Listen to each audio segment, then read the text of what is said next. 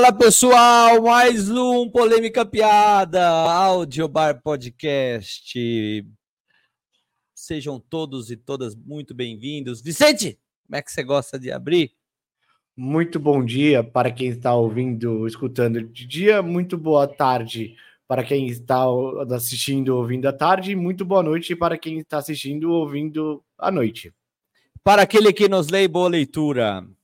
É, semaninha foi quente. Olha, hoje não é ao vivo. Nós estamos gravando no dia 24 do 11 e esse episódio você está no futuro, está no dia 27. É uma segunda-feira maravilhosa. Espero que vocês tenham tido aí um ótimo dia de estudo, de trabalho. Final de ano está chegando. É, Black Friday foi um sucesso. Espero que vocês tenham comprado aí os presentes, né? Mais barato. Mas a semana foi quente, né, Vicente? Choveu de hater aqui só porque a gente comentou que o Milley é uma merda. Só por causa disso. Mas hoje nós não vamos falar do Milley. É, a gente pode falar do Milley de novo, né? Mais um populista na América Latina, mas tá tudo bem. Não, vamos falar de conectar nuvem primeiro. Você já pensou já pensou em trabalhar na nuvem? A sua empresa todinha ela trabalha na nuvem? Você não tem problema, ó, se tiver incêndio, você não perde seus dados. Se tiver algum problema relacionado a roubo, não vai perder seus dados. Além do mais, tem condições de ter aí o seu site, o seu é, com o nome da sua empresa, né, www.suaempresa.com.br ou .com, seja lá o que. Você pode ter um e-mail, né? Já pensou o seu nome, arroba o nome da sua empresa. É, né? um nome bonito, você vai ter a sua branding. Ah. Sua marca, muito bem. Ah. E assim, a partir do momento que você é uma MEI, que você é um cara pequenininho, você contrata um serviço desse baratinho, você começa a ter uma, algumas opções da nuvem que você vai precisar gerenciar. E ninguém melhor que a Conecta Nuvem para fornecer para você as ferramentas adequadas para você fazer isso. Então, você que é pequeno, está querendo entrar nesse mundo de usar a nuvem, de trazer tecnologia para sua empresa, entre em contato na Conecta Nuvem, aí por esse QR Code você vai cair neste portal maravilhoso desse canal do YouTube. De quebra, pessoal aí, que você tem funcionário, você precisa que os caras treinem, ou se você está querendo melhorar o seu currículo, porque você está aí tentando uma, uma oportunidade nova no mercado, está começando agora, e não entende muito das ferramentas do Google, então de quebra você vai ter aqui vários treinamentos de graça, tirando dúvidas de como você usar as ferramentas do Google. Tá? Se você já tem uma empresa grandona é, e você já manja tudo do Google, você não precisa de treinamento e tal, mas você precisa controlar os horários de acesso dos seus colaboradores. Os caras saem de férias e você precisa ir é, fiscalizar se os caras estão acessando ou não, porque não pode acessar e tudo mais. Esses caras têm as ferramentas. Tem algumas ferramentas simples. Quem tem bastante colaborador sabe, na hora de colocar a assinatura de e-mail padronizada para todo mundo, é muito difícil. Por esses caras têm uma ferramenta que um dois cliques você deixa padronizado por departamento, por tudo. Então, cara, vale muito a pena. Se você administra ferramentas do Google Workspace, ou se você nunca usou e quer aprender a usar as ferramentas do Google Workspace, esse portal que está na tela aí no QR Code, arroba Conecta Nuvem, dentro do YouTube, você vai ter tudo ali. Lembrando que já está começando com inteligência artificial também, né, Vicente? Pessoal da Conecta. Sim, uh, integrando todas as planilhas ali junto a inteligências artificiais. E também é bem importante ressaltar, né, que a Conecta Nuvem é a principal parceira Google aqui dentro do Brasil, né? E há além mais de 10 anos, né? Há mais de 10 anos. E ela, além disso, ela é uma empresa que ganha prêmios atrás de prêmios, né? Dois meses atrás aí estava ganhando seu último prêmio. Então, uma, uma empresa altamente certificada pelo mercado, tá? Justo, bem lembrado. Bom, teve mês de Black Friday também. Quem pôde degustar de graça a ferramenta durante alguns dias, provavelmente não larga mais, porque as ferramentas dos caras são incríveis. Parceiros Google Cloud há mais de 10 anos, os melhores do mercado, os melhores aqui do Brasil. Contem com a Conecta Nuvem aí, nossos apoiadores. É, agora sim, Vicente. Vai querer falar da Argentina, do Milei? Não, né? Você não cansa de polêmica, né? Então vamos. Não, eu, vamos... vamos de polêmica. Então vamos de polêmica. Ó, tem uma polêmica aqui que é não é polêmica piada. O episódio não polêmica, polêmica piada. piada. Então, é se isso. não tiver polêmica e piada, não é o episódio, porra. Justo. Então vamos fazer o seguinte. Saúde. Saúde. Nós estamos transmitindo para o Twitch, para o Twitter, que agora é Rede X, para o Facebook, para o LinkedIn, uh, Spotify, Apple Podcast, Google Podcast, Amazon Music, Deezer.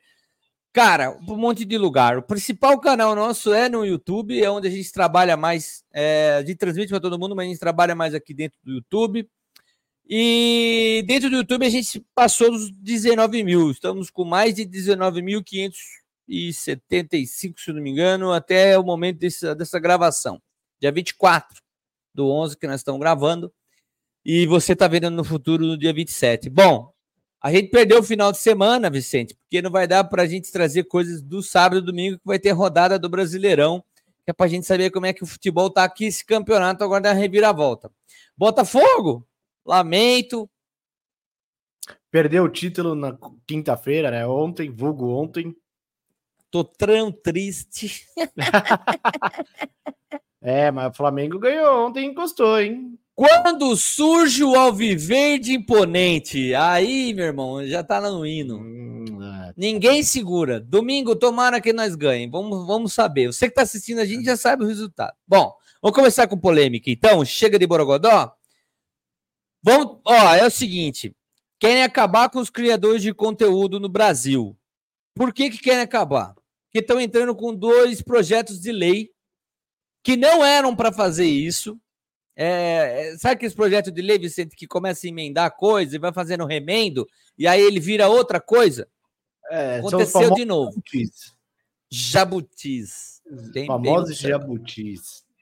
Vamos dar uma olhada aqui o que, que o Igor do Flow tá falando. Vocês concordam que Netflix, HBO Max, é, Prime Video, Prime Disney Video Paramount, Disney Plus, Star Plus, todas essas aí, elas é, são completamente operam de um jeito completamente diferente do YouTube, do TikTok, do, uhum. do Instagram e tal.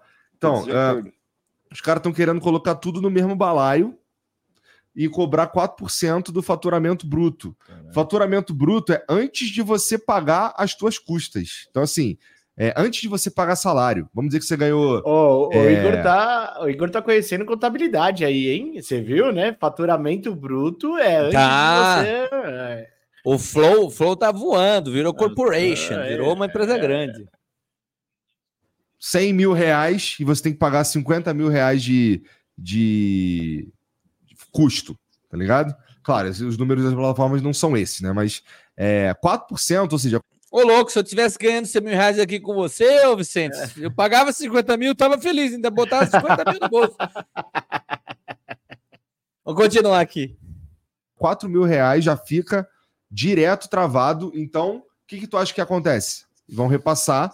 Quem vai segurar essa bronca é nós. Clube. Vocês concordam? Bom, já deu para entender que o projeto de lei, que são dois, eu não lembro o nome agora, PL 3389, não é isso? É, e tem um 289 e um 334, é. alguma coisa assim, mas não importa os números. São dois projetos de lei, dois PLs aí.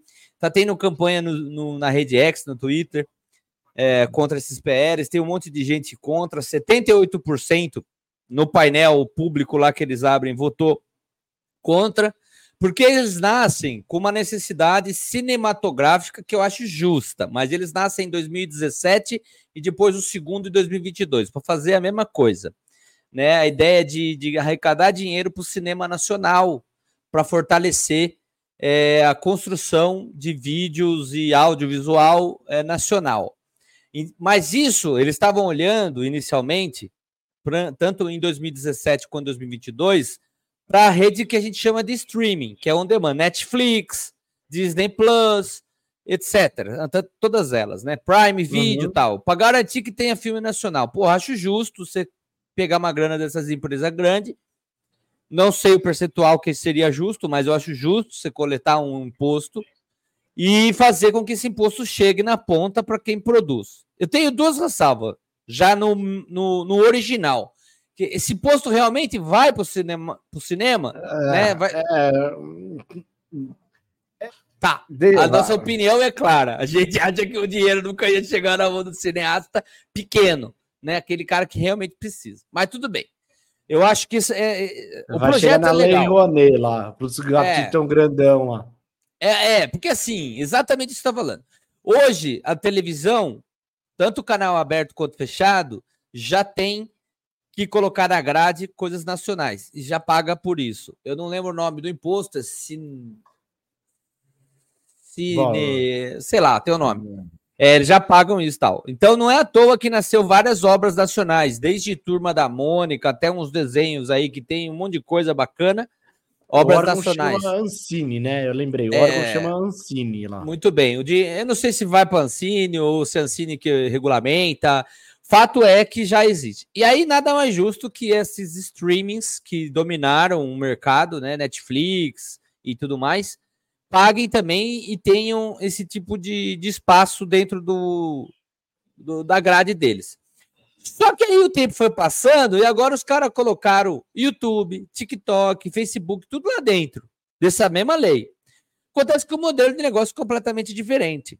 Eu e você somos brasileiros, nós estamos construindo conteúdo nacional, a gente já tem espaço, a gente é remunerado pelas plataformas quando a gente distribui, é, muito embora seja pouca grana que eles pagam de publicidade para a gente, mas eles pagam.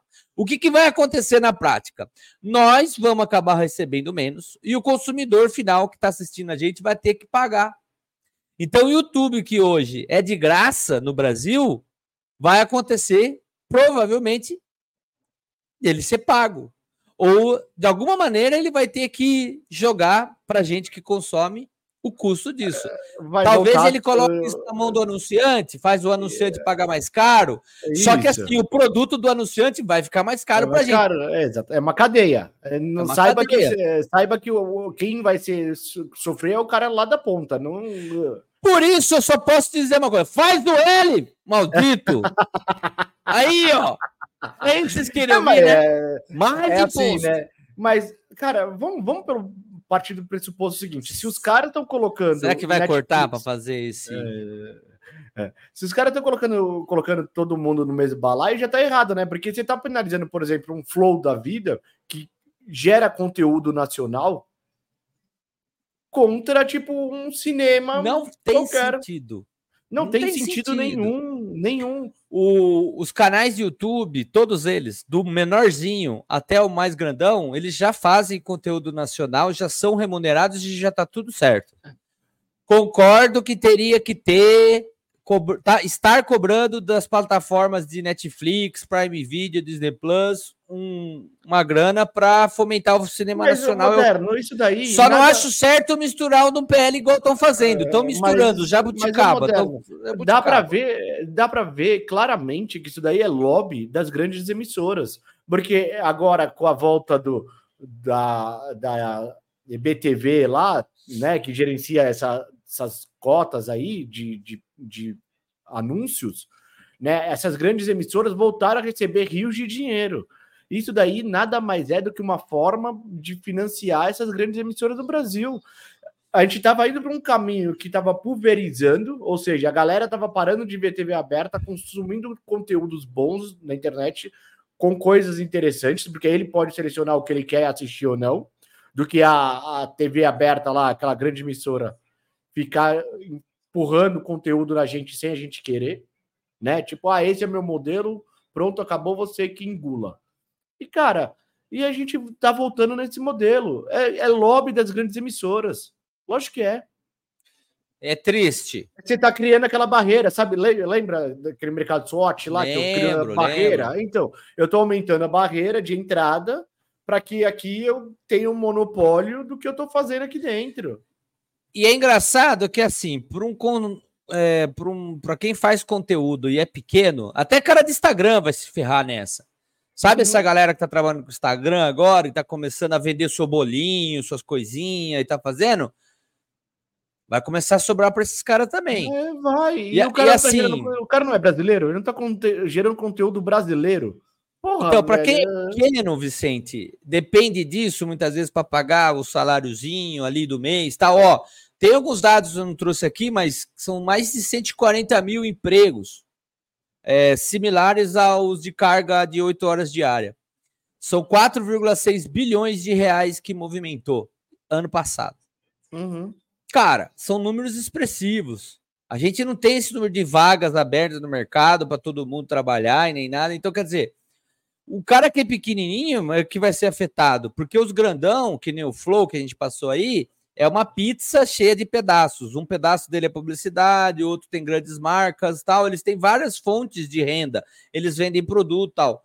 E eles, eles têm toda uma empresa só. aberta, tipo, que estão tá arrecadando imposto. Não, não acha que esse, o Flow, por exemplo, é tipo é um cara informal. Muito pelo contrário, ele tem funcionários, ele tem a empresa que ele vende o patrocínio lá, então ele, ele paga o imposto da nota lá, sei lá, de 6, 10, 15% vendendo patrocínio.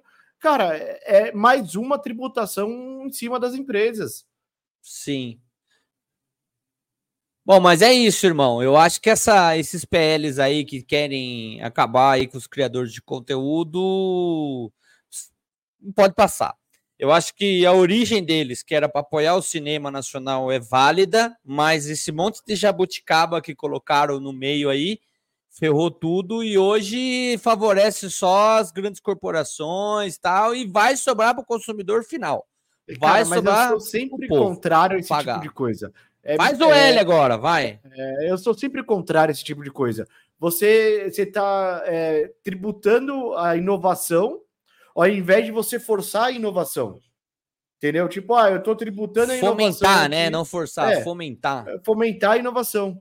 Por que, que ele ah. não arruma um orçamento para isso, né? Tipo, pô, para fomentar a inovação. Não, ele simplesmente, tipo, ah, eu tributo porque eu estou criando uma barreira de entrada. Sabe o que ah, eu acho? Cara. Eu acho que esses caras não entendem nada de tecnologia, são todos uns ah, bagres, ah, esses caras que fazem. não, é minha opinião, eu acho. Eu acho que os deputados nossos são todos Sério? bagres e é isso.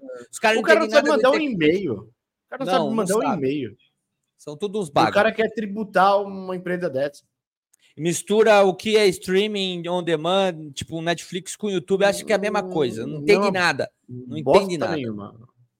Ó, você quer ver como os caras não entendem nada e você tem razão? Eles não favorecem a indústria, a inovação e a mudança e tudo mais. Olha essa aqui, ó, que beleza. O pessoal tá contente, ó. Carro híbrido e carro elétrico, ó. Hoje é no amor. Hoje é no amor. Hoje é no amor! Faz o hoje, é, hoje é no amor! Hoje é no amor! Carros híbridos a partir de 2024 e carros elétricos vão ter aí maior imposto, então vai subir o preço. Ou seja, qual a possibilidade de uma pessoa ter um carro desse no futuro próximo? Nem que o cara tenha grana, o cara não vai querer gastar mais. Ah, 12%. Um carro maior, melhor. E é progressivo ainda, já vem mais imposto, ó, é progressivo. Em janeiro aumenta 12%. Em julho, 25%. Aí em 2025, em julho, 30%. Em 2026, 35%. Ou seja, enquanto o mundo, Vicente, está indo para carro híbrido elétrico, nós estamos retroagindo. Nós estamos é. ao contrário. Mas, caralho, mas carro elétrico deixa de ter um monte de segurança, é, saúde pública, desculpa, saúde pública lá que ele gera, de poluição, que gera doenças respiratórias. Tem toda aquela parada que todo mundo sabe que a gente não precisa ficar explicando não, aqui. Tem outra coisa, o petróleo vai cada vez ficar mais caro, o Isso. combustível cada vez vai ficar mais caro. Vai ser uma relíquia você ter petróleo e fazer combustível fóssil. Vai chegar num ponto que o mercado mundial vai cobrar uma fortuna no barril de petróleo, porque ninguém mais vai estar tá fabricando essa merda. Todo mundo está indo atrás de outros tipos de energia para fazer os seus carros híbridos e elétricos funcionarem. É óbvio. Você está atrasando o seu país em 10, 20 anos. Muito mais tipo de... Olha, Olha imagina que daqui a. Surreal, daqui a três anos, o carro elétrico ele vai custar. Imagina assim, sem, sem corrigir inflação, ele vai estar um terço mais caro. Gente, mais de um terço mais caro. Sabe o que, que é isso daí? Sabe quando o cara vai comprar? Eu não vou comprar. Ao invés de eu comprar um carro elétrico, um híbrido, que né, eu estou ajudando de alguma certa forma o meio ambiente, efeito estufa, blá blá. Mas, cara, na boa, eu ando num carro muito melhor com esse mesmo valor. E, e eu não estou levando em consideração inflação, não estou levando em consideração outros aspectos que tem... naturalmente já iam fazer o produto ficar mais caro ao longo Exatamente, do tempo. Exatamente, oferta e procura, blá blá blá. Sim. Cara, assim, de novo, a gente tá vendo e tudo isso tem um porquê. Tudo isso tem um porquê. Da mesma forma que a gente mostrou no vídeo anterior sobre a tributação dos 4% lá em relação à Netflix, dessas grandes empresas, o que está acontecendo é o seguinte: o, governo Lula, através do senhor ministro da Fazenda lá, Haddad, ele fez um plano econômico aonde ele tem que aumentar a arrecadação porque ele está aumentando os gastos. Ele está tentando aumentar a arrecadação dele de tudo quanto é forma. O, o governo não consegue vender mais. Como que ele consegue aumentar a arrecadação? Aumentando imposto. Ou ele aumenta impostos, ou ele cria impostos. É exatamente isso que ele está fazendo. Ele está criando imposto em cima de imposto. De novo. Essa galera faz, faz o L, L. Faz o L aí, ó. Cara, o plano econômico do Haddad é ridículo, beira, beira insanidade fiscal, cara. É isso. Bom, agora vai encher de hater aqui de novo, mas vamos lá. É, é, vamos, vamos entender aqui, ó. Tem um, tem um outro ponto interessante que está acontecendo no Brasil já, e as pessoas elas passam despercebidas. A gente traz aqui no Audiobar sempre questões de inteligência artificial, por sinal, a gente tem a Ana, inteligência artificial, que faz as entrevistas conosco. Hoje é dia de polêmica piada, ela não está com a gente, mas no próximo episódio da semana que vem ela já estará novamente conosco. Olha só Lembrando que, que... que o próximo episódio é com Zola, hein? imperdível. Gosta de fitness? Vai ser semana que vem, vai ser demais. Ó, é, Henrique Zola, academia uh, São Caetano, né? Centro esportivo e tal, fitness, coisa legal. Ó, se liga o que, que aconteceu com esse cara aqui, Vicente.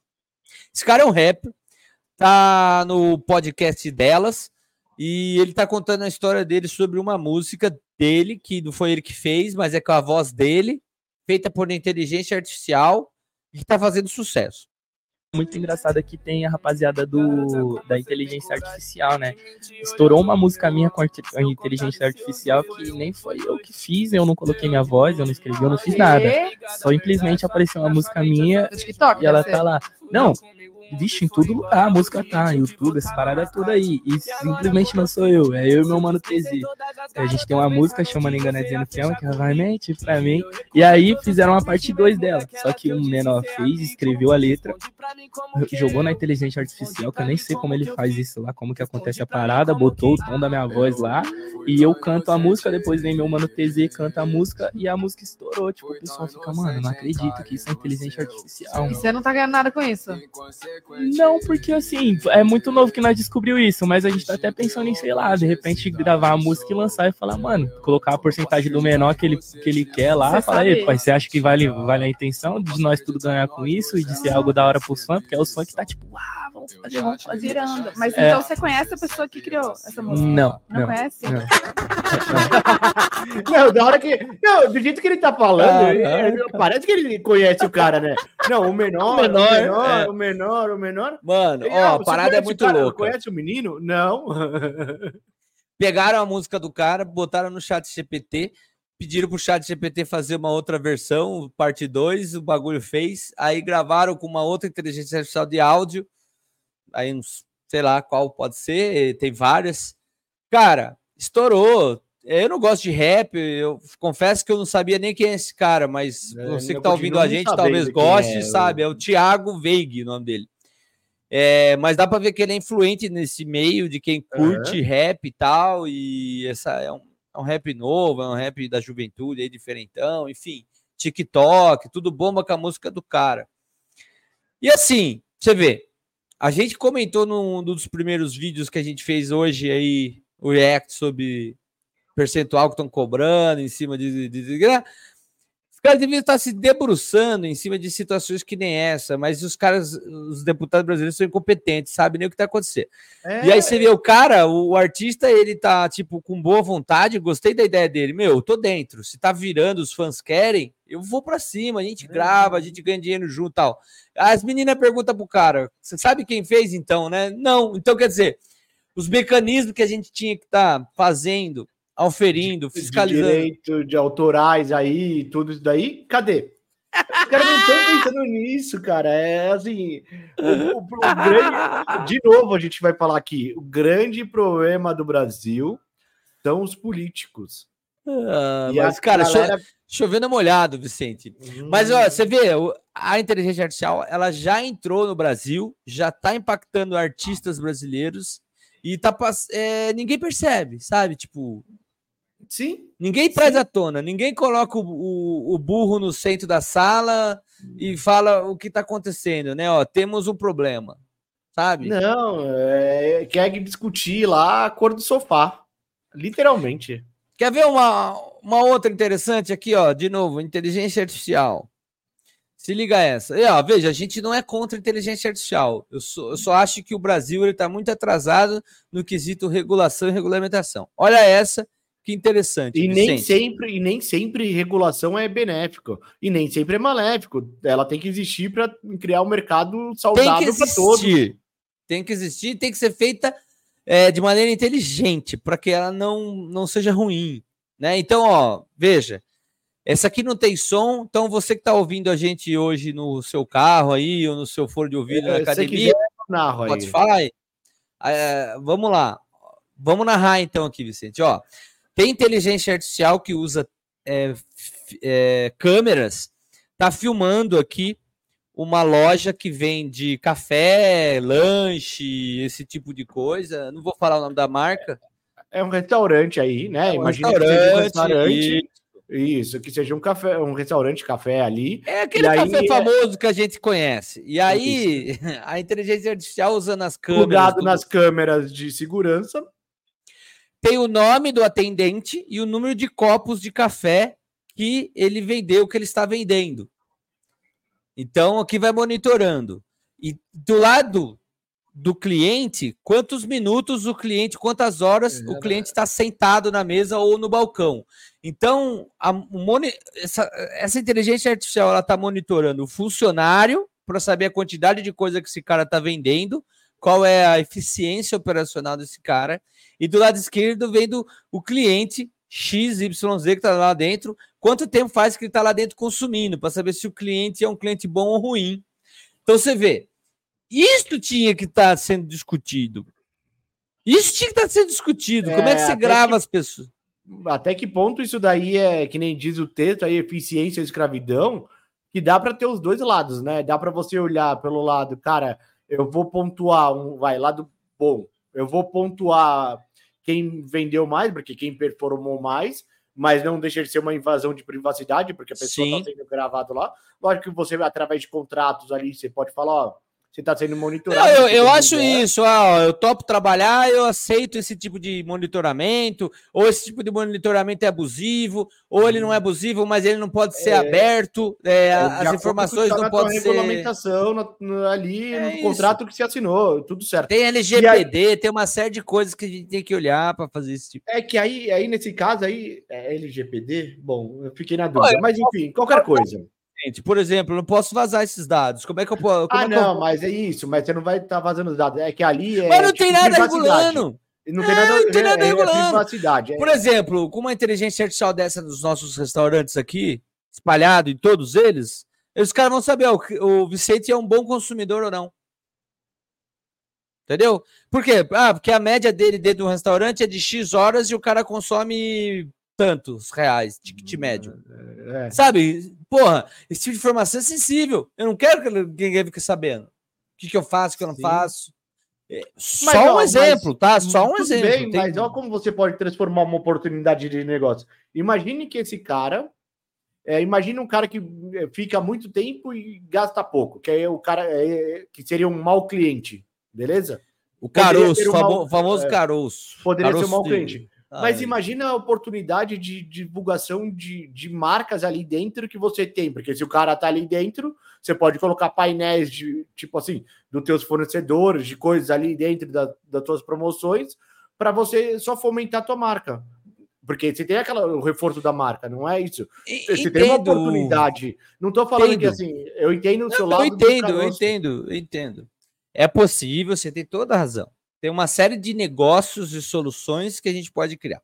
Eu- mas eu acho que o ponto que eu queria aqui não era nem abrir essa discussão Uhum. de possibilidades. Esse é um sistema, ó, vou voltar ali na tela aqui para o pessoal ver. Esse é um sistema que já existe na China, em Hong Kong, e eles, eles é, fiscalizam a população com câmeras. É, mas Introduziram- não é só em restaurantes, né? Você, por exemplo, se você não, Não. se você sabe, na É, China, o se você atravessar fora da faixa, você recebe uma multinha no teu CPF lá, Isso, perfeito, você vai pagar lá. É exatamente isso. Assim, Mas é o mesmo sistema. é o mesmo entendeu? É o sistema, mesmo ele tá sistema. monitorando você o tempo inteiro. Então, se tudo que você faz está sendo gravado e está sendo monitorado. Então, não- aquele é, livro do, do George Wells lá, é, 1984, que todo mundo era fiscalizado, e tal, isso já existe. O, o Bom, grande irmão, né? o grande irmão. Quando você vê que isso já está sendo usado em restaurantes para análise de performance de funcionário, de colaborador, e identificação de cliente positivo e cliente negativo, você vê que a coisa já está extrapolando. Tá aí na tela, isso já existe. Isso aí não é da NASA, isso aí não é de outro mundo, isso aí tá não aplicado é. no restaurante. Tá aplicado no restaurante. Se tem num restaurante, numa rede de restaurante, isso, essa tecnologia já virou, ó, desculpa, bunda que todo mundo tem, já ficou massificada. É uma tecnologia fácil de você mas aí contratar você e ter. trouxe, mas aí você trouxe um ponto no começo dessa discussão que eu acho muito importante. Por que, que os nossos políticos não estão olhando para uma regulação disso daí? Até que ponto essa privacidade é saudável para uma democracia? Né? Porra, é, não a gente não teve os atos antidemocráticos no dia 8 de janeiro, agora de 2023? Podia ser tudo monitorado, né? Não, podia ser tudo monitorado, eu não estou entendendo nem nesse mérito. Mas isso daí pode violar a tua privacidade de ir e vir. E você começa a fomentar massa. Você pode manipular a tua massa de acordo com isso daí. A China é uma delas, caramba. Né? Ela É, não é controla só a lá massa. também, né? A gente Não, fala não- da China, que é a mais famosa. Não, concordo com tudo que você está falando e estou acrescentando.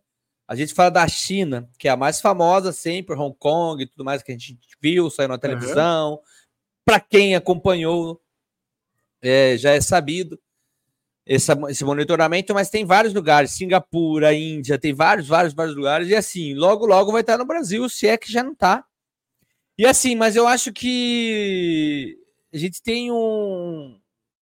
O voto do brasileiro é sempre em alguma pessoa, independente dessa pessoa ter conhecimento técnico, ter conhecimento pautado, é muito por afinidade, é muito por ideia, ideal, ou, ou aquela ideia do tipo, o cara ajuda a minha região, minha cidade, meu bairro, sabe? Hum, É, As pessoas não falta- estão preparadas. E É, outra, tem, o brasileiro ele vota muito por carisma, gente. Vamos ser carisma. E É, aí, é tudo assim, bem, eu né? acho que o voto é de cada um, Vicente. sinceros. E Tudo tá bem, eu não vou entrar nesse mérito. Só que isso mas tem um efeito colateral.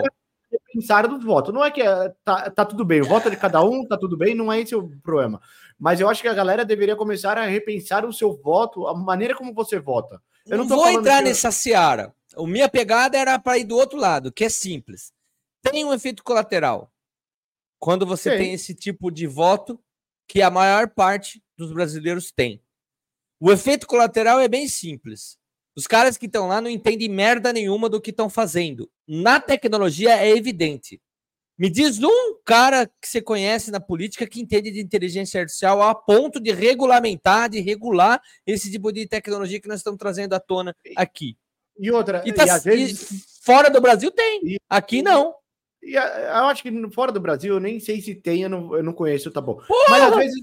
Não, mas vamos entrar Eu no- vou no- trazer para você, te mando no meio da semana, só para a gente não esticar mais o Não, assunto. Mas tá tá, bom, é, cheio, mas cara. Tá isso- cheio. Mas o que eu vejo também fora do, do Brasil, é, às vezes o cara não pode saber, não pode conhecer daquele assunto político, mas ele cria um comitê que ele coloca os especialistas ali dentro do comitê para falar sobre o assunto, e aí eles vão deliberando e vão fomentando as leis a respeito disso.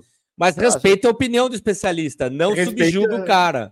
Exatamente isso. Que é o que a gente vê acontecer aqui, né? A pandemia É, mostrou isso. Os especialistas falavam A e os caras falavam que não, que aquilo era merda. Mas é, Então, porra, mas, tudo errado. mas a mesma coisa, é assim, tem que nem como que a gente chamava o Bolsonaro lá, que ele era ele não gostava de ciência lá, esqueci o termo que a gente usava lá. É, é isso, Isso, entendeu? ele- e não é só ele, do e outro é lado só- também tem. Isso, sabe? e é isso que eu, e é esse, é o ponto. Porque negacionista, termo negacionista. Negacionista. Era um Você vê a negacionista. economia do Brasil como é que tá indo. E Não, os é- especialistas alertando e o pessoal da política não tá nem aí. Os Continua, continua. negacionistas falando que não, tá, tá tudo bem, vamos, vamos, arrega, vamos aumentar os impostos. Pô, você já tá, já tá estrangulando a população, você vai estrangular mais ainda?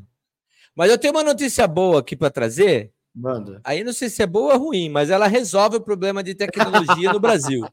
Olha só. Esse monitoramento, esse monte de imagem que a gente tem do Sol hoje, é por quê? Porque nós somos uma civilização tecnológica. Então, a gente depende hoje de internet, todo mundo, desde a hora que você acorda até depois que você dormiu, a gente depende de satélites. Hoje você não dificilmente alguém sai de casa sem ligar um GPS. E essas essas atividades solares, dependendo do nível delas, elas podem causar problemas. Por isso que o Sol é tão monitorado, tão estudado. Lembrem-se que lá na- em- nos anos 1800, 1889, teve um evento chamado Evento de Carrington. Foi a maior explosão que a gente já detectou no Sol. Na época, o, o que mandava na Terra era telégrafo. Quando essa explosão solar chegou aqui na Terra, o que aconteceu? Queimou toda a rede de telégrafo da Terra. Então, nós dependemos de energia elétrica, nós dependemos de comunicação, satélite, tudo. Então, nós somos muito dependentes e o impacto é muito grande. Bom, Ei, resumindo, Sérgio. grande Sérgio, resumindo, se o sol torrar toda a nossa tecnologia, todos esses problemas que a gente vem falando acabam. Aí os políticos brasileiros vão estar certos, né? Aí a gente volta a trabalhar com os correios, É, funciona muito bem, é. com todas essas coisas. aí. É, Mas você imagina, irmão, porque assim, e, e eu vi um vídeo algum dia desses aí, do próprio Sérgio falando que existe uma possibilidade até razoável disso acontecer em 2024. eu vou trazer isso aqui agora. Antes de eu trazer isso aqui agora, eu só queria salientar um, um ponto que me chamou a atenção. O mundo, os países de primeiro mundo que têm tecnologia espacial, eles estão monitorando o Sol constantemente e estão se preparando para ter backups, blindar o sistema que funciona hoje para não ter uma queda. Quando que é certo, quando o Sol, o Brasil sequer imagina que isso possa acontecer. Os políticos brasileiros sequer imaginam que o Sol vai torrar a rede de computadores do Ah, os, políticos, os políticos vão, vão, quando isso daí acontecer, sabe o que eles vão fazer? Eles vão processar o- os donos da meta, porque o WhatsApp deles parou de funcionar. Vão criar um imposto. Se você quer ter de volta a internet, você tem que pagar. Ó, sobre a possibilidade disso acontecer, ela existe. A gente está falando em apagão, o Metrópolis publicou hoje uma matéria que pode causar aí um pouco de ansiedade. É que o professor universitário lá dos Estados Unidos apontou que em 2024 a humanidade pode passar por um apocalipse da internet. Vamos entender melhor. Peter Becker, que é professor que fez essa previsão, é um pesquisador da Universidade de George Mason, no estado da Virgínia, que estuda e desenvolve sistemas de alerta sobre atividades solares que possam prejudicar a tecnologia. Jamais esse pesquisador vai se chamar João Silva, do Brasil, no Rio de Janeiro. Vai, vou continuar aqui. do mundo. E segundo o prognóstico dele, uma enorme tempestade solar pode afetar todo o planeta no ano que vem. Numa entrevista ao site Inside Paper, Becker declarou que, abre aspas, a internet atingiu a maioridade numa época em que o Sol estava relativamente calmo, mas agora ele está entrando numa época mais ativa, fecha aspas. Segundo ele, essa é a primeira vez na história que houve uma convergência entre o aumento da atividade solar com a dependência da internet pelo ser humano. Inicialmente, estudos mostravam que uma atividade solar desse tamanho aconteceria somente em julho de 2025, mas Becker sugere que a fase mais intensa da tempestade deve ser mesmo no ano que vem. Entra lá no metrópolis.com depois para ler. Bom, resumindo, Se não acontecer em 2025, vai acontecer em 2024 ou em 2026, vai 26. acontecer.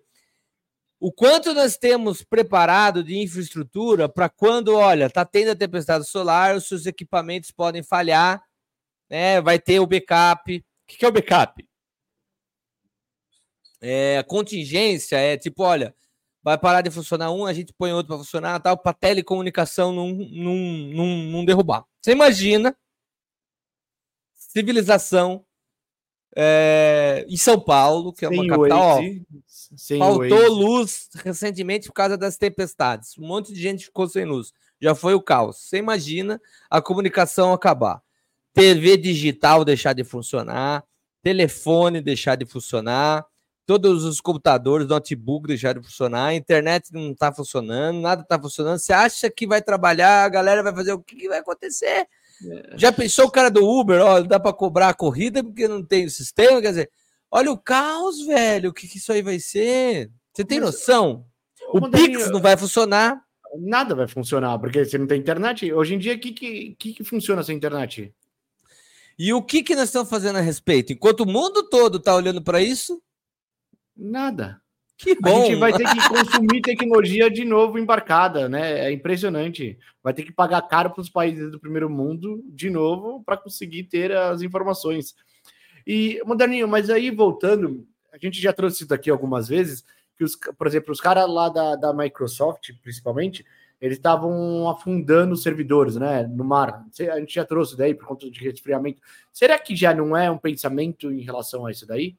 Também, para eu prevenir, tipo... Não faço ideia. O que eu lembro de ter lido a respeito era, era sobre usar o resfriamento Resfriamento, isso, que beleza. o mar Foi o que- produz natural e gerar energia com a maré, que também ajuda e aí o consumo da energia desses equipamentos. Se a atmosfera sofre impacto da radiação e aí dentro da água esse é menor ou não tem nada a ver, eu não sou físico, não sei. Eu não É, sei se não teria que estar menor, imagino, pelos meus Às vezes não, porque básico. física, é, na teoria é menor. Mas agora deixa eu. Vamos eu mudar. entendo que você tá. Quanto mais a atmosfera mais densa, É, exatamente. vai menos- refletir, mas tem que entender, eu não sei quais seriam os raios, porque tem raio que atravessa, né? E aí eu não Sim, sei. Mas aí, se você afundou, você concorda que tem, raio solar não chega, mas enfim. O, o que eu sei é que eles estão se preparando, eles É têm isso. ali tecno, é, tecnologia suficiente para fazer backup e tal. Agora, vamos esperar para acontecer para ver também até quando essa galera, quem, quais são os países que estão preparados, quais não estão. O fato é que você vai tomar uma tungada, uma tungada é uma palavra que, que pouco usada no Brasil, mas é um, uma- um, um soco, um solavanco, uma pancada é, na tecnologia é, que é empregada no Brasil e vai gastar uma grana para restituir tudo e vai levar um tempo e você não está se preparando para isso. É, a gente não está preparado para ciclone, a gente não está preparado para terremoto, a gente não está preparado para tempestade solar. E aí você vê países que têm, estão preparados para isso. E tudo bem, eu acho que está faltando dinheiro para um monte de outras coisas antes. Então a gente está muito atrasado. A Pô, educação mas, eu- nossa mas calma aí, saúde concordo. Mas aí eu vou, assim, eu vou concordar, mas discordando de você.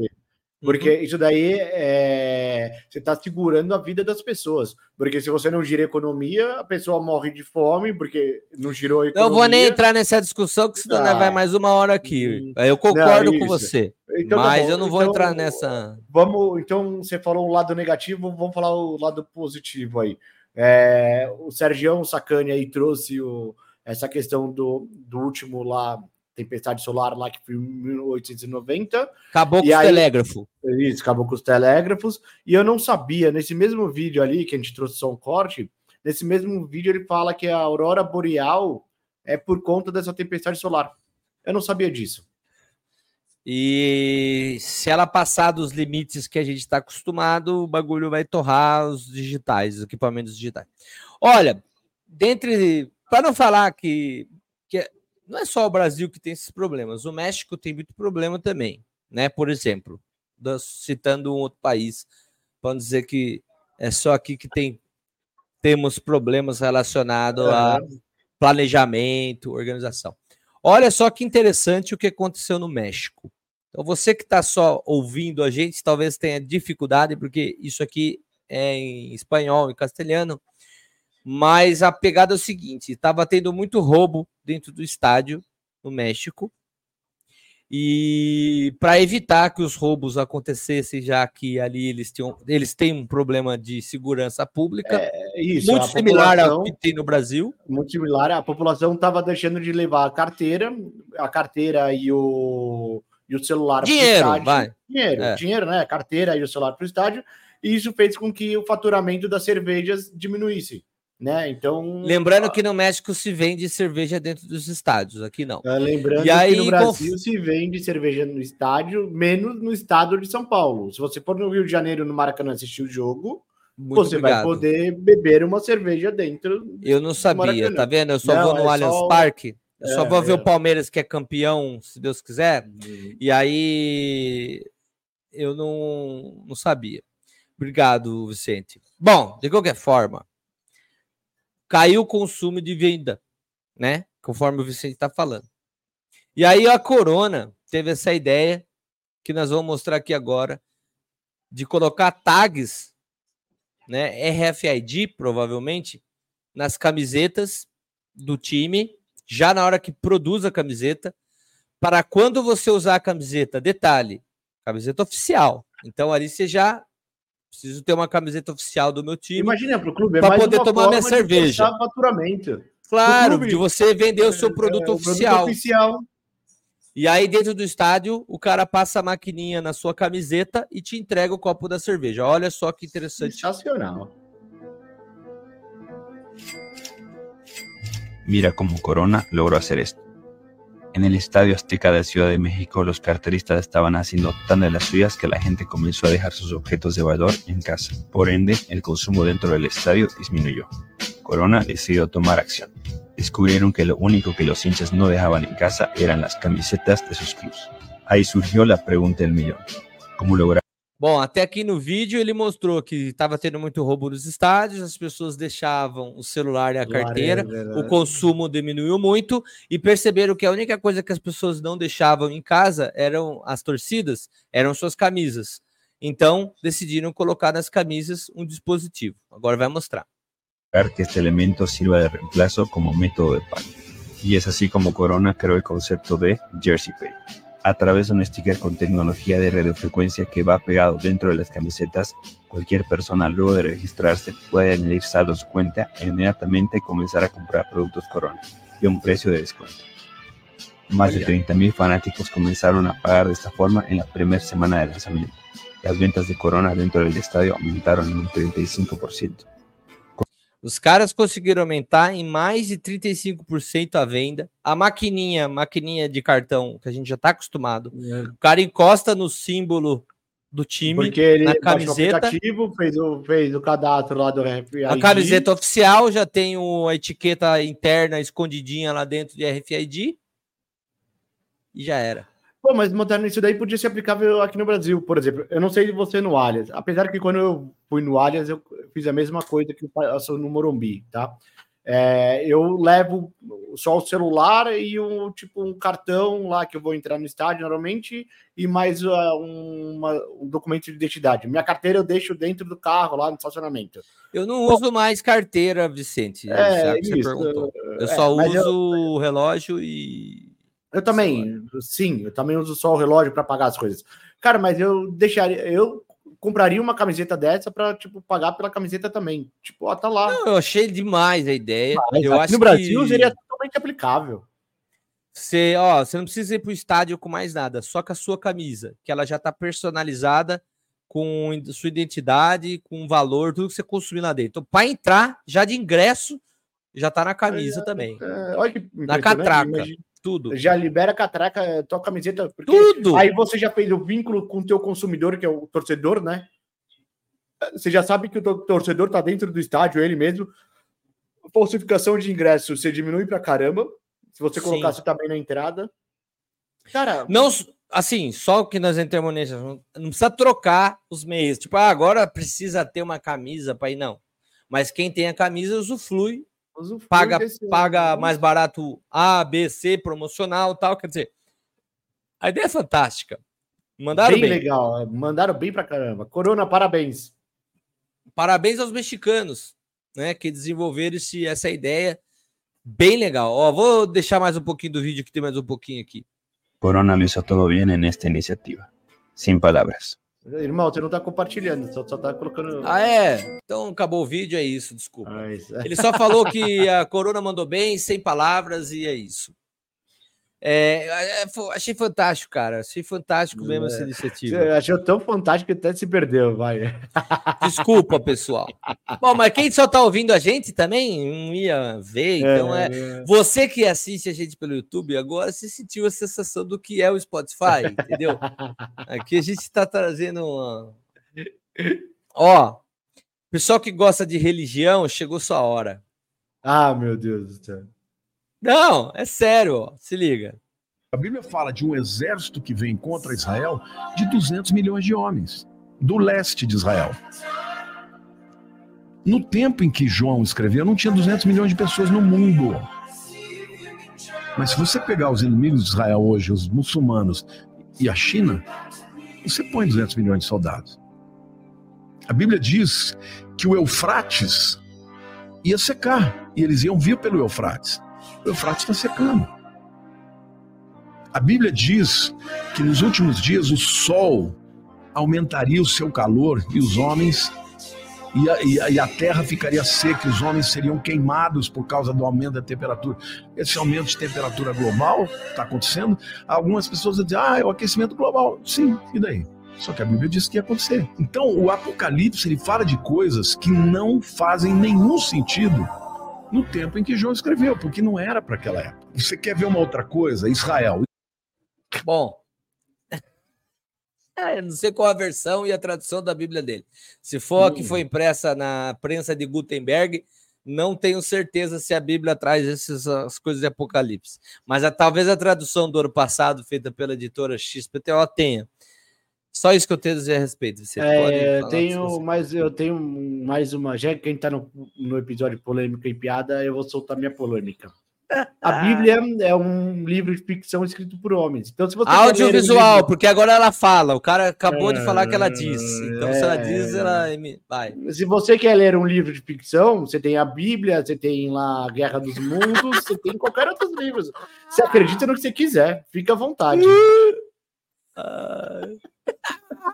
Agora, agora os haters vêm tipo babando. Semana passada já estava É. difícil com o argentino. Você imagina agora com essa legião. É, Nossa, É. não. Você imagina essa galera que tava xingando a gente de, de esquerdinha, de não sei o quê, porque a religião é a linha do ser humano. E a gente começou o episódio metendo o pau no governo do Lula. Aí ele de um tá assim, é, faz arminha, faz arminha, então, não sei o quê. E aí agora ele tá metendo pau na religião. Os caras tão, vão ficar perdidinho, cara. Vai ser engraçado. Não, eu não meti o pau na religião, eu só trouxe o que o cara falou, que a Bíblia Não, diz. mas mas eu eu- queria eu não entender falando, aonde da é, Bíblia que diz, Eu meti. porque eu- qual que é a versão, se é aquela da prensa de Gutenberg, os caras vão falar, o que esse cara tá falando? Pois é, Nossa, é, deixa tá lá. é só estudar. Você quer, só você estudar. quer ler um livro É. de ficção, tem outros melhores. Eu te, eu te indico. É, filosofia. Há quem diga. Bom. É, irmão, então, já que não dá para agradar todo mundo, a gente resolve não agradar ninguém. É, não Vamos ver. agradar ninguém. É isso. Aqui é para fazer muita polêmica e muita piada. Muitas vezes a piada é você, é você que. Vamos ver o que aconteceu por falar em piada com uma piada que foi soltada aí no interior. É o Danilo. Couto, é o Danilo Couto, que é esse cara aí? tá? Maurício. como que é? Murilo Couto. Murilo Couto, Murilo Couto. Murilo é Couto. Da hora, da hora ele fazendo o show dele descalça. Murilo Couto é engraçado, só a cara dele já é engraçada, né? Tipo, tem a cara, meio cara de bobo assim. Murilo, com todo respeito. Ele é engraçado, é caricato, né? Cara de bobo, caricato. Mas é isso. Ele já é engraçado só de estar no lugar. Se liga aqui com o Murilo Couto. E uma piada, uma, uma, uma piada simples, né? Mas não dá para agradar todo mundo. Eu tenho medo aqui em Campo Mourão, principalmente porque foi o lugar que eu quase morri. Eu falei alguma coisa do Bolsonaro, nada demais. Até quem gosta sabe. Falei que ele é meio burro. Cara, ninguém discorda. Pode perguntar pro filho do Bolsonaro. Ele vai falar, ele é meio burro mesmo. Cara levantou. Você fala que o Bolsonaro é burro? Eu, eita, esse cara deve ser mais burro. Queria ficando com mais raiva. Acabou o show. Ele falou, eu vou te matar aqui fora. Eu falei, é, tudo é humor, né?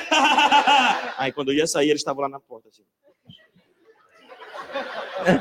Chegou a polícia na porta do show. O que, que vocês querem fazer? Aí o cara falou, rapaz, eu quero matar o comediante. Policial, que é isso, cara? Você não pode matar, não? É só em caso de defesa. Só assim você pode matar. O cara falou, mas eu estava me defendendo. Se defendendo de quê? Ele chamou o Bolsonaro de burro. O policial falou, o quê? Ele falou o quê? Falou, acho que o Bolsonaro é burro. O policial falou, vamos matar esse filho da puta agora.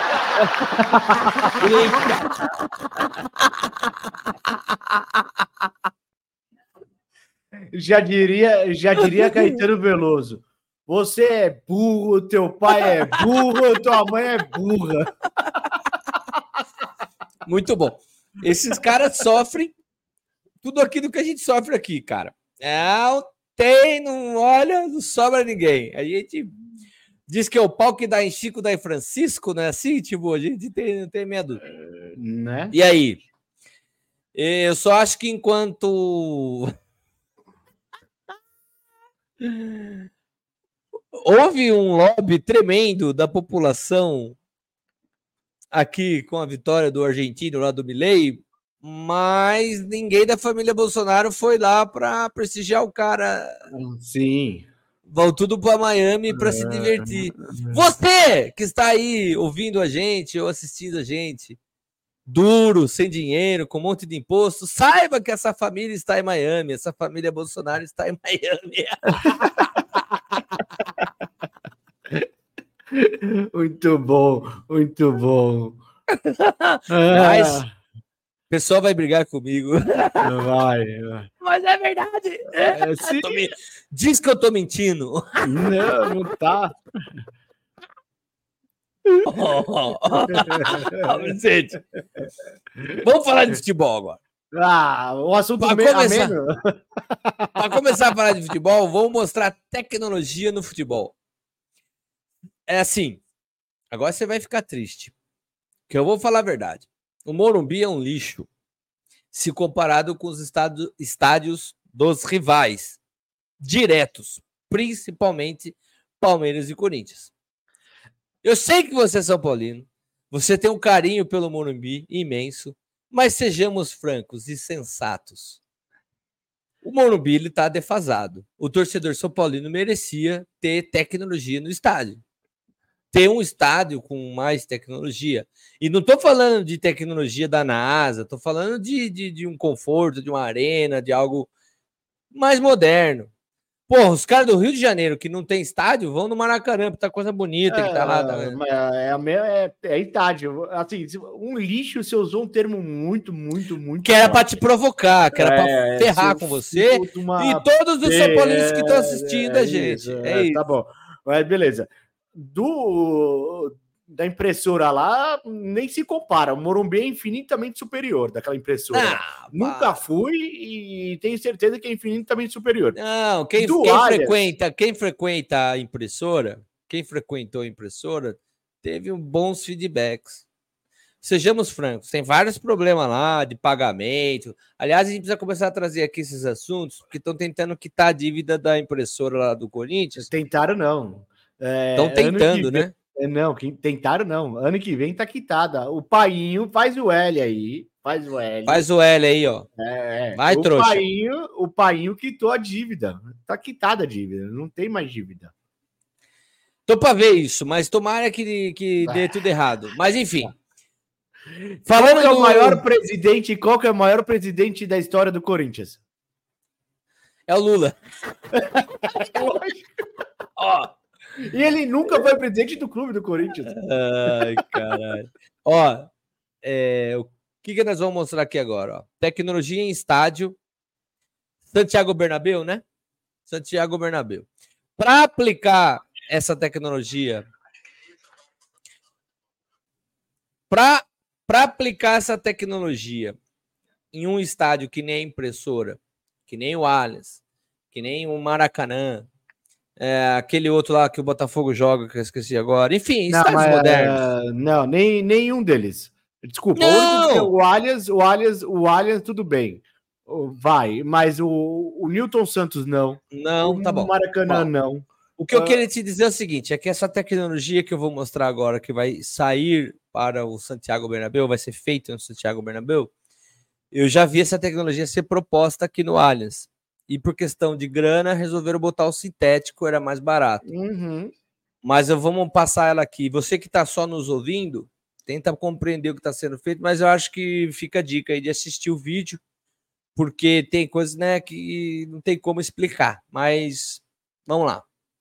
Esse é o estádio de futebol mais foda do mundo. O novo Santiago Bernabéu fará coisas que nenhum outro estádio de futebol da atualidade consegue fazer até o momento. Eles simplesmente diferenciaram a forma de como é vista o futebol, por exemplo. Com o seu teto retrátil, no Santiago Bernabéu não será mais preciso ver o futebol na chuva, aquele futebol feio que é de assistir quando se está tudo alagado. No estádio do Real Madrid não terá mais futebol feio por conta de chuva. Quando a partida acaba, O cara repetiu muitas chuva. Ah, pelo amor de Deus. Agora eles vão mostrar, além do, narração. além do a narração, teto, porque o visual é maravilhoso disso daí. Tá além do teto retrátil, concordo com você. Eles vão mostrar agora que o campo, a grama em placas, ela é removida por robôs automaticamente, vai descendo, guardam a grama na parte de baixo e dá para construir outras coisas em cima, né? Outras, é, outros esportes, shows, tal. E aí quando vai ter jogo de futebol, a grama sobe, eleva o nível e ela volta a ser um campo. É muito louco o sistema. Todo o gramado do Bernabéu é removido em camadas e jogado para uma câmera subterrânea. Ele fica em andares onde tem toda a iluminação em LED e climatização. Além disso, é tratado com luz ultravioleta para manter o gramado em uma melhor qualidade e como se não bastasse. Com o tratamento do gramado na parte inferior do estádio, a parte superior fica livre para receber qualquer tipo de evento e, além disso, o Real Madrid já está em negociação com outras entidades esportivas para receber qualquer outro time de evento. Pois no mesmo estádio poderá ter uma quadra de basquete, uma quadra de tênis, além de poder receber show e eventos, enquanto seu gramado é preservado e tratado para os galácticos do Real Madrid jogarem tapetes. Será que vai demorar muito para ter um desse no Brasil? Comenta aqui quantos anos você acha que vai demorar. E se curtiu esse conteúdo no ciclo. Quantos anos você acha que vai demorar para ter um desse no 50. Brasil? Depende. Se você for ver no Allianz Parque, é possível fazer, mas eu acho difícil que queiram fazer, uma vez que o sintético resolveu todos os problemas. Mas sabe quando eu, eu vejo esse tipo de vídeo, eu fico pensando no seguinte: é, vamos lá, tem uma parada estrutural. Eu não entendo de, de engenharia é, é, Civil, né? Subterrâneo. civil ali. Cara, imagina, tá, tá lá construindo o estádio. Os caras criaram a fundação, né? Eu não preciso entender muito para Os caras criaram a fundação ali e tal, não sei o quê. Cara, os caras pegaram aquilo lá e foram mais para baixo ainda, né? Para construir toda essa camada, porque eu vi já outros vídeos sobre o estádio, o novo estádio do Real Madrid aí, que, se eu não me engano, são oito andares que tem para baixo do gramado. Eles vão revezar quatro gramados ali. Não vai ser tipo, não vai ser o, o gramado sempre o mesmo gramado. Eles vão revezar o gramado de acordo com o que eles estão fazendo.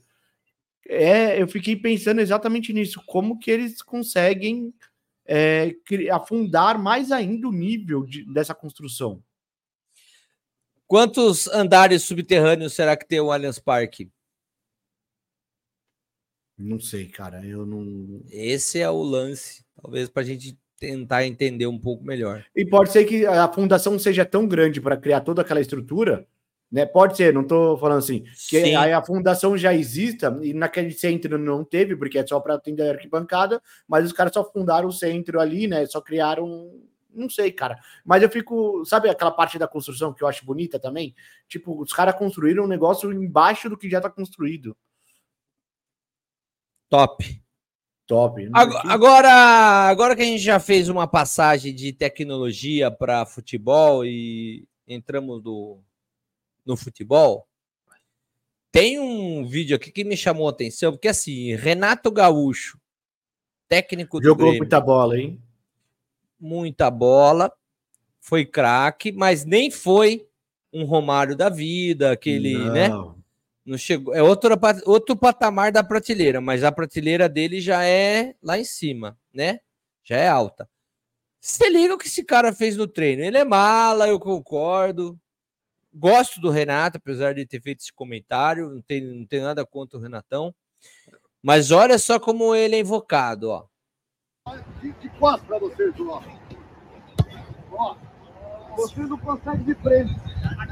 O cara, no meio do treino, só para quem tá ouvindo a gente, no meio do treino, de costa, ele cruzou a bola na cabeça do jogador para provar que era possível cruzar a bola direito. E chamou atenção, ó, de costa para vocês. Vocês não conseguem fazer de frente. Ma- Mas, ô, irmão, não Mas tem vamos o continuar o vídeo e Não, depois a calma, gente- calma, calma. É, vai, continua o vídeo. Aí, não se. Não. Fica aí. Vai. Toma aí. Desculpa. É só na escrapa. Essa aula de graça. O cara Mas- terminou com um cruzamento na cabeça do jogador. Não tem um quê de Tele Santana isso daí? Cara, não tem, assim, não tô falando, não tô fazendo paralelo, nem comparando eh, Renato Gaúcho com o Tele. Santana, não é isso. Mas é que eu tô falando assim, o Tele Santana que era cheio dessas. Pô, ó, se eu consigo, se eu consigo fazer esse cruzamento mas é aqui- diferente, né? Sim. O Tele Santana tem um quê de Tele Santana nisso? Tem. Só que é diferente a, a forma.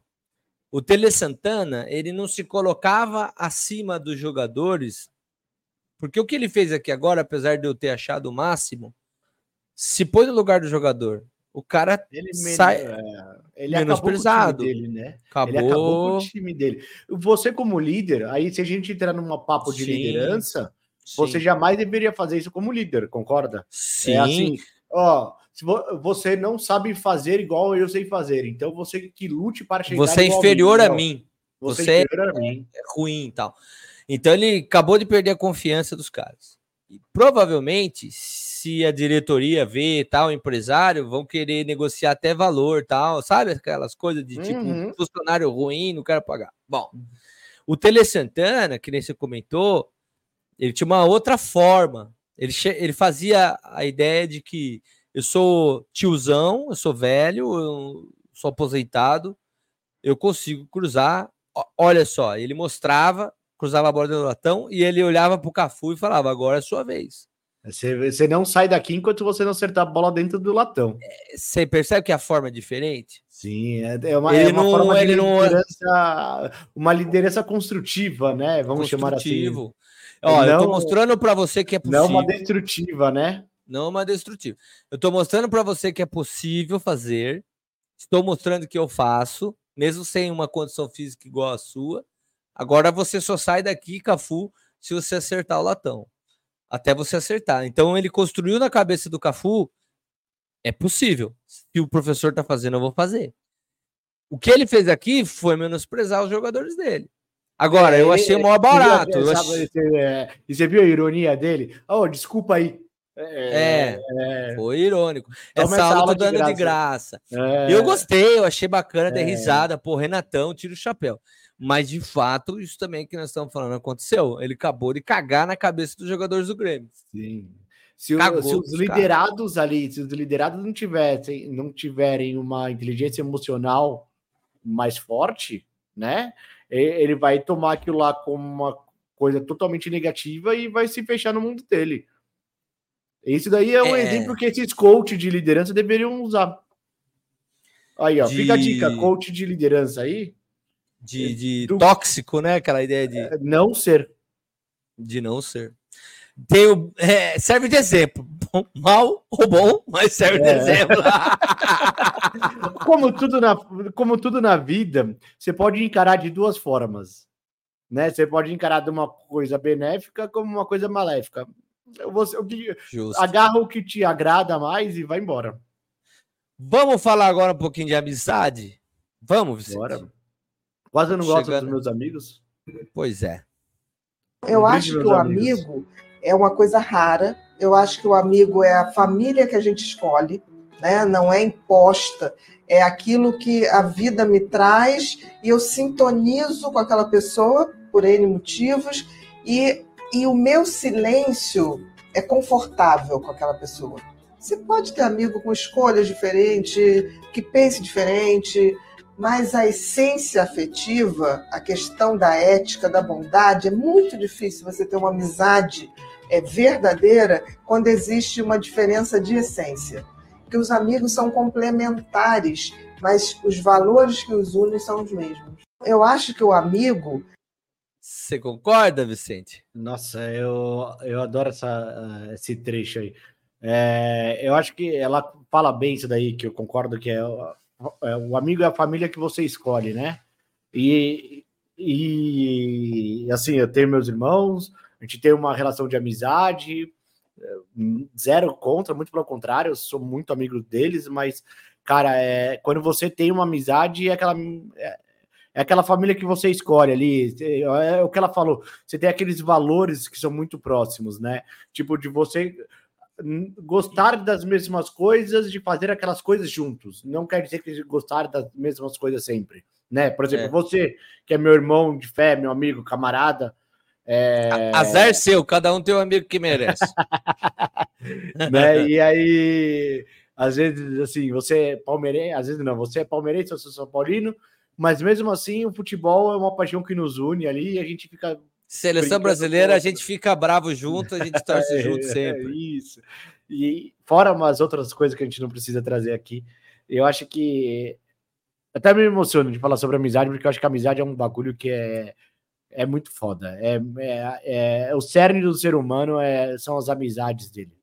Tem uma música do Rapa que acho que foi o Marcelo Yuca que escreveu esse pedaço da música mas aí. É. Que ela diz o seguinte: família é mais do que corrente sanguínea.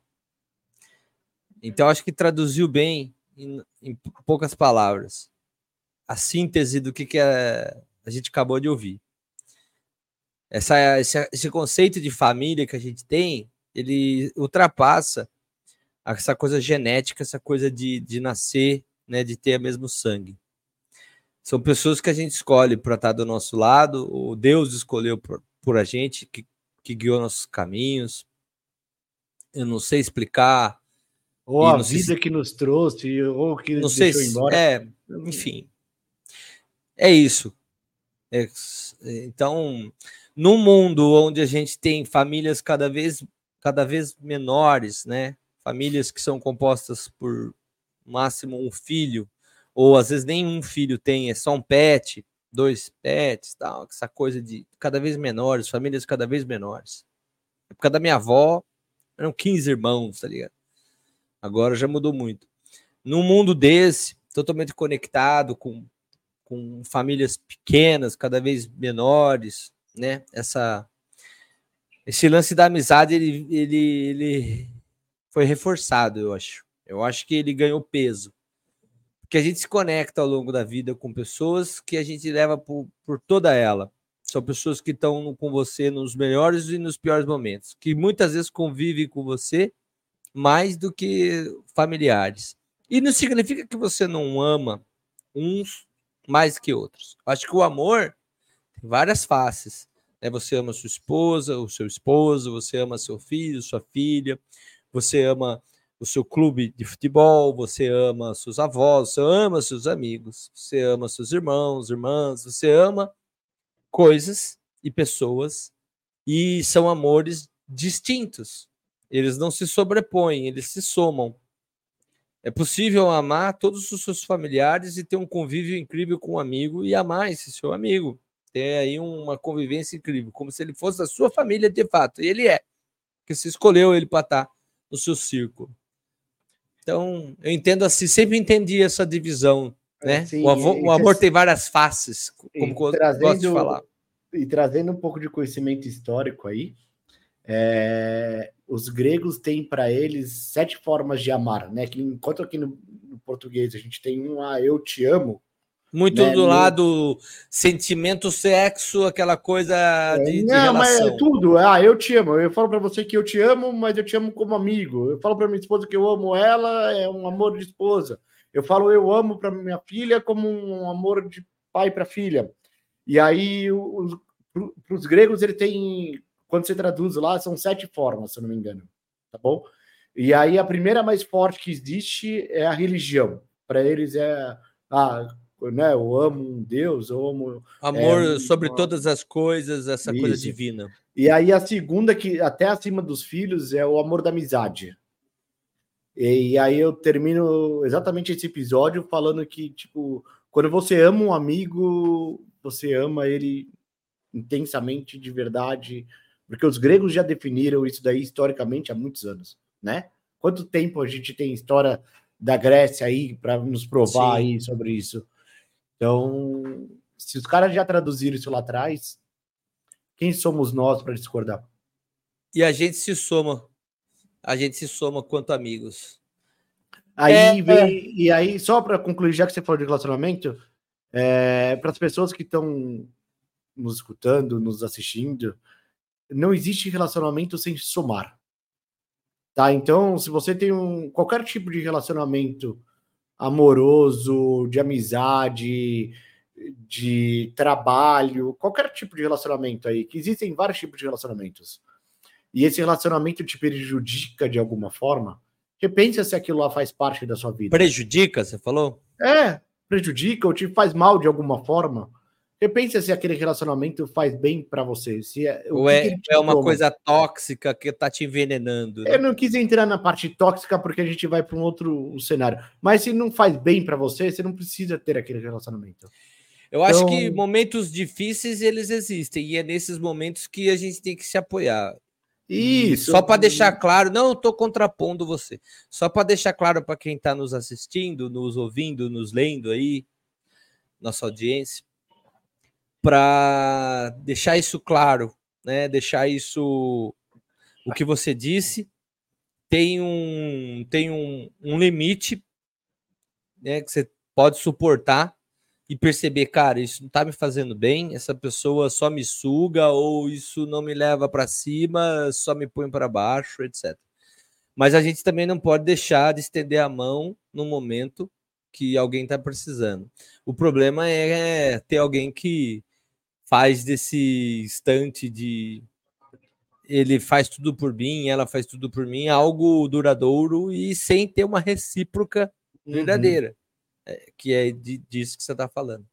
Eu não sei quem está assistindo, ouvindo a gente nesse momento, se não está passando por um momento desse, né? De, de, de ter alguém que gosta muito e esse alguém ou faz ou a faz sofrer. Mas você tem que ba- balizar, né? O quantidade de coisas boas que essa pessoa me fez na vida até aqui, dessa experiência que a gente está tendo, e das ruins. Se a balança pender para as coisas boas, isso é um bom sinal que você está tendo uma oportunidade de estender a mão. É com exatamente um amigo. isso. Porque você está somando em relação a isso. Exato. É, a gente volta no começo da minha frase, né? Relacionamento é para somar. É se, ele tá, se, se ele tá subtraindo, cara, repensa isso daí. Eu não tô falando para repensar para. Sim, sim. Dá para dar uma distanciada, dá para dar um sossego.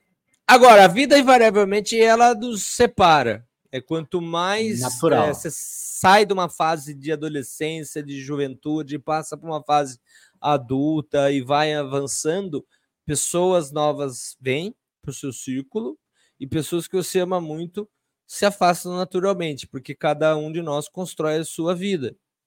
Mas o importante é quando você reencontra essa pessoa e a alegria de estar junto, ela é tão grande quanto ontem, sabe? Exato. Então fica a dica aí. E assim, não demora muito para ver aquele seu amigo que faz tempo que você não vê. Pode ser que você não tenha tanta sorte de reencontrá-lo É, exatamente. em vida. É, não demora. Não é, demora. e, é, e não, e pelo amor de Deus, a gente já trouxe daqui em vários outros episódios. é, não briguem por política. Porque os políticos. Não briga por cagando pra- nada, irmão. É, isso. E aí, uma outra coisa Concordo que com eu gosto. você, que política é um negócio tenso, né? É, Ainda mais em ainda ano de mais em eleição. assim, Mas E não brigue aí- por futebol, não brigue por causa de religião, não brigue por nada. Sabe? É que essa é Acho uma que- brincadeira. E, é- e uma coisa que eu tenho para mim, desde que eu estudei lá, fiz meu técnico em eletrônica, é, as pessoas acham que a, a vida é uma, uma, uma corrente direta, né? Quem estudou eletrônica sabe disso daí, uma corrente direta.